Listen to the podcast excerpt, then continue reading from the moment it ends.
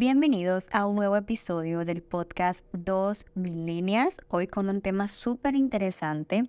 Si estás en una relación de pareja y has pensado algo como es que mi pareja y yo somos diferentes, es que él actúa de una manera diferente a mí o yo pienso de una manera diferente a mi pareja o a veces ella no me dice las cosas de manera directa, sino que quiere que yo adivine cómo se siente. O a veces las mujeres pensamos, bueno, es que mi pareja no se expresa emocionalmente o no platica sus cosas o se guarda muchas cosas para él mismo, entonces no has entendido que todas las parejas son diferentes y este episodio que denominamos Mi pareja y yo somos muy diferentes y ahí está la magia. Entonces este episodio te ayudará a comprender el por qué mi pareja es diferente a mí, qué tiene que ver la parte de, del sexo, qué tiene que ver la parte del género, culturalmente y socialmente, qué tiene que influir esto en cómo nos comportamos como personas y cómo nos comportamos en nuestra dinámica de pareja. Si te interesa el tema, te invito a que te puedas quedar en este episodio y aprendas un poquito más acerca del tema. En lo personal, a mí me fascina, me emociona el hecho de tratar estos temas de psicología de pareja, de terapia familiar, ¿verdad? Porque es una orientación que a mí pues me encanta. Entonces, este episodio lo he creado inspirándome en el libro Los hombres son de Marte y las mujeres son de Venus será como una parte de, repasar el libro, pero también colocando mi eh, parte personalizada, mis, em, mis comentarios, mis observaciones y también el punto de vista psicológico en este tema. El libro nos presenta cuatro ideas principales que vamos a ir abordando una a una. La primera idea principal literalmente es el título del libro, Los hombres son de Marte y las mujeres de Venus y comienza haciéndonos la siguiente pregunta. ¿Cómo puede un hombre y una mujer aliviar las tensiones y construir intimidad? La intimidad relacionada a, ok, ser yo misma, ser yo mismo, sentirme cómodo, cómoda relacionándome con mi pareja, no tener vergüenza, no tener miedo a que me juzguen mi pareja si yo soy quien soy realmente. A eso se refiere en sí la intimidad tengo un podcast también que se llama Para mí, ¿qué es el amor? en donde hablo de los tres componentes de una relación de pareja, que son la pasión, que es la parte sexual, la parte química, esa atracción física, la intimidad, que es esa conexión emocional que tenemos con nuestra pareja, y el tercer elemento es el compromiso, es decir, esa elección y esa decisión de decir, ok, elijo a esta persona para que sea mi pareja. Si quieren saber un poquito más acerca de este tema, les invito a escuchar ese episodio del podcast Para mí, que es el amor, que está en Spotify, en YouTube e en el canal de Dos Milenios. Pero continuando con el tema principal de este episodio, pues la clave, la clave para crear relaciones saludables y estables está en el deseo pues de darnos cuenta también de respetar que la otra persona va a ser diferente, ¿ok? A mí y aprender a convivir con esas diferencias. Tanto hombres como mujeres muestran el amor de maneras diferentes y las relaciones sanas nacen cuando aceptamos nuestras diferencias. Aquí también la forma en que mi pareja me demuestra el amor va a ser diferente a la que yo le demuestro el amor. Para ello también tenemos un episodio denominado Lenguajes del Amor en el podcast Dos Millennials. Ahí lo pueden ir a escuchar para identificar, ok, este es mi lenguaje del amor y este es el lenguaje del amor que mi pareja utiliza para demostrarme su amor y cariño. Debemos ser conscientes que no podemos pretender que los hombres o que las mujeres nos entiendan como nosotros entendemos el mundo, ya que somos totalmente diferentes. Aparte pues de esta notoria diferencia, cada ser humano, independientemente de su sexo, vive pues con, diferentes tipos de crianza, ideas, creencias, expectativas y experiencias de la vida que son diferentes para cada uno de nosotros, ¿verdad? Como la frase famosa dice, cada cabeza es un mundo, quiere decir que cada persona interpreta la realidad o el mundo de una manera diferente. No, no hay nadie en este mundo que interprete la realidad de la misma manera que yo lo hago. Y esto es crucial entenderlo cuando estamos en una relación de pareja. La segunda idea principal del libro es, las mujeres quieren que los hombres escuchen mientras que los hombres buscan solucionar problemas. En la mayoría de las relaciones hay momentos de malos entendidos, de que una persona piensa algo diferente a mí. Y pues esto realmente lleva a que cada uno quiere tener la razón de acuerdo a la situación que están viviendo. Y en realidad todos, o sea, ambos tienen la razón desde su punto de vista, desde su percepción del mundo.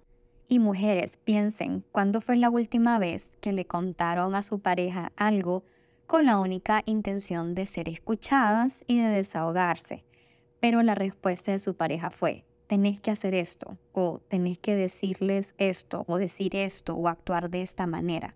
Y pues nuestra única intención era sacar esa carga emocional y no resolver la situación que muchas veces pues ya no se puede solucionar.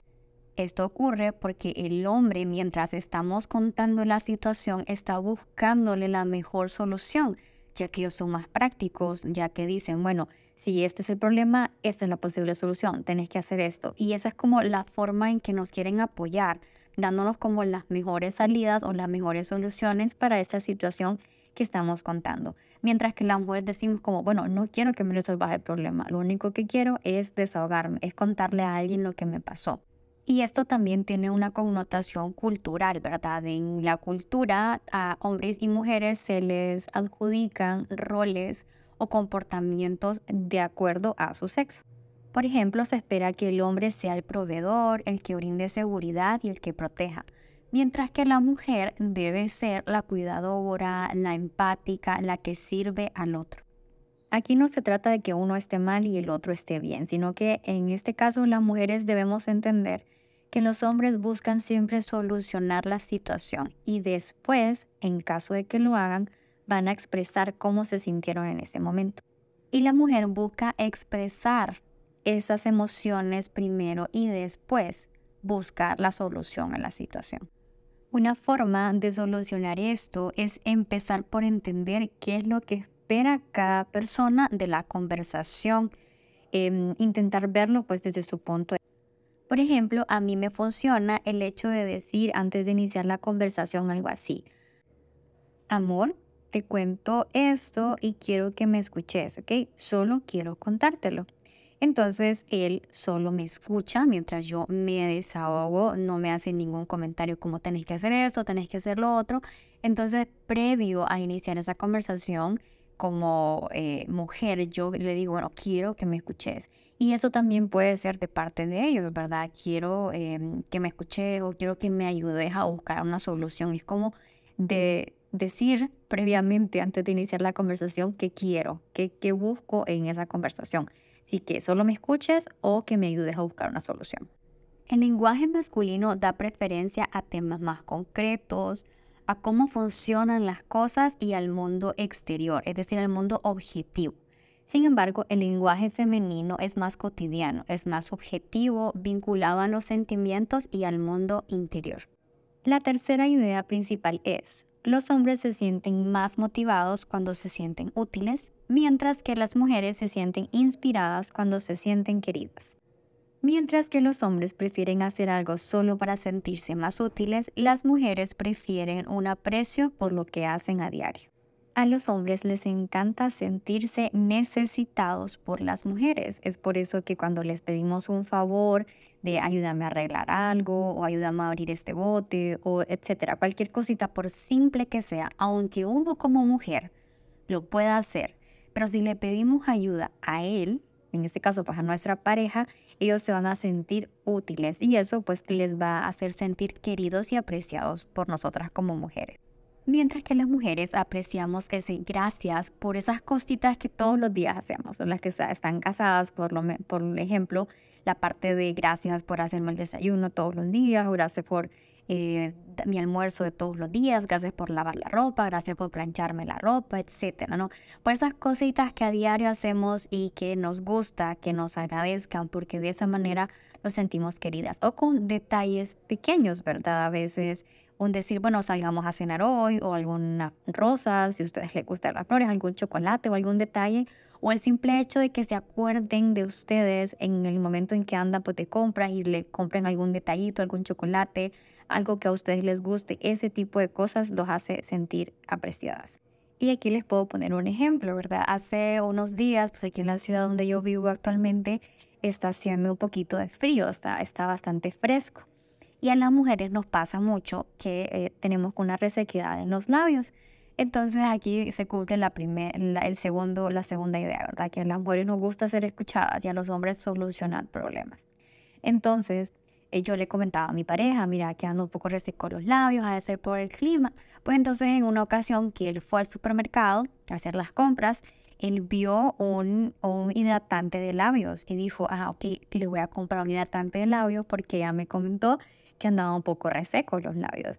Entonces él pensó, ah, bueno, ¿qué sabor le pudiera gustar? Porque había de fresa, vainilla y no me acuerdo qué otro.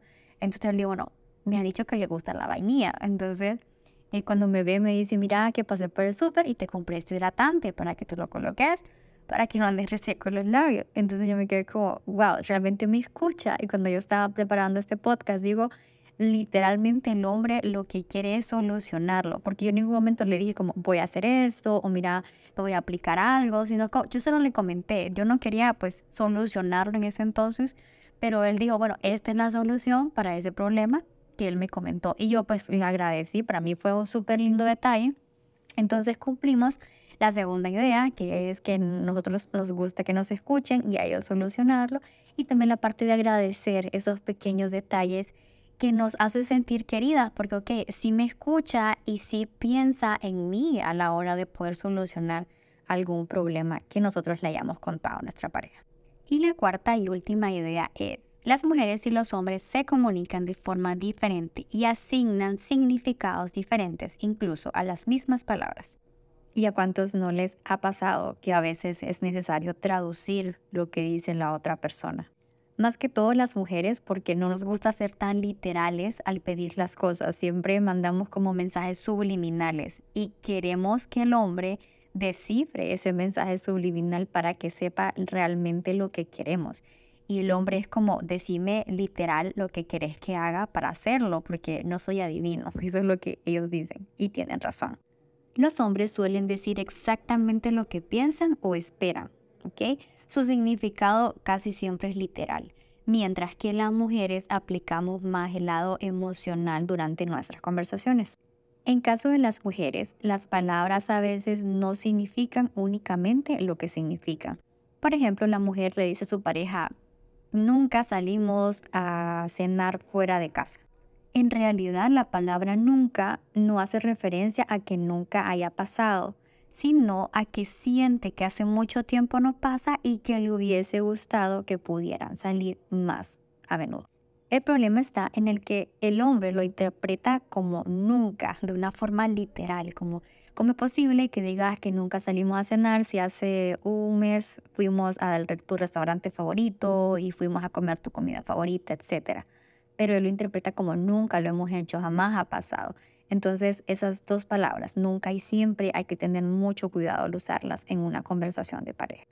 El truco está en entender que los hombres son muy literal, a veces demasiado, y que las mujeres somos mucho más emocionales y a veces el significado puede variar mucho de lo que decimos a lo que realmente esperamos.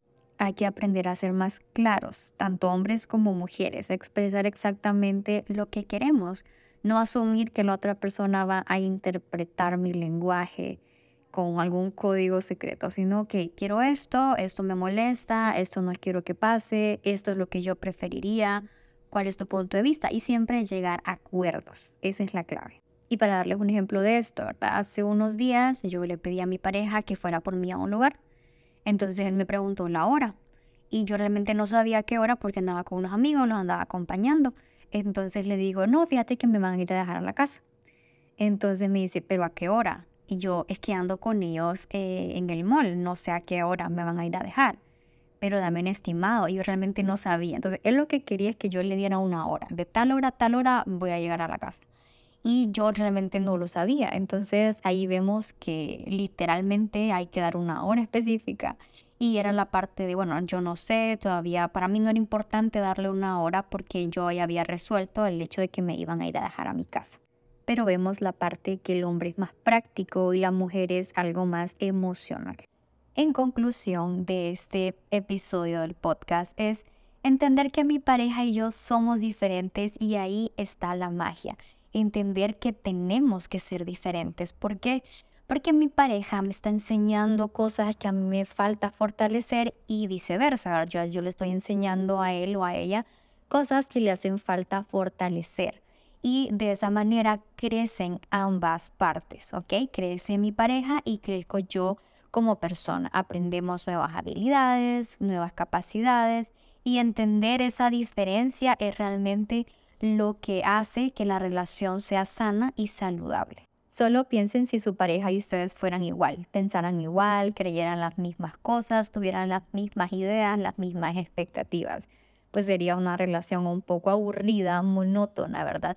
Pero esa diferencia en que a él o a ella le guste esto y a mí no, hace que los dos nos podamos decir, bueno, de tener esos espacios para cada uno, ¿verdad? El hecho de no tenemos que compartir todos los gustos o intereses con nuestra pareja. Ellos pueden tener sus propios gustos, sus propios hobbies, pasatiempos.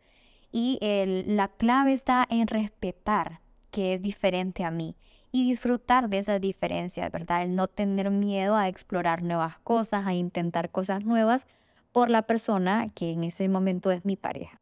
Espero que este episodio haya sido de su agrado, que hayan aprendido y que pongan en práctica lo que hoy pudieron escuchar en su relación de pareja para que cada día crezca mucho más, se fortalezca y sea una relación sana y saludable.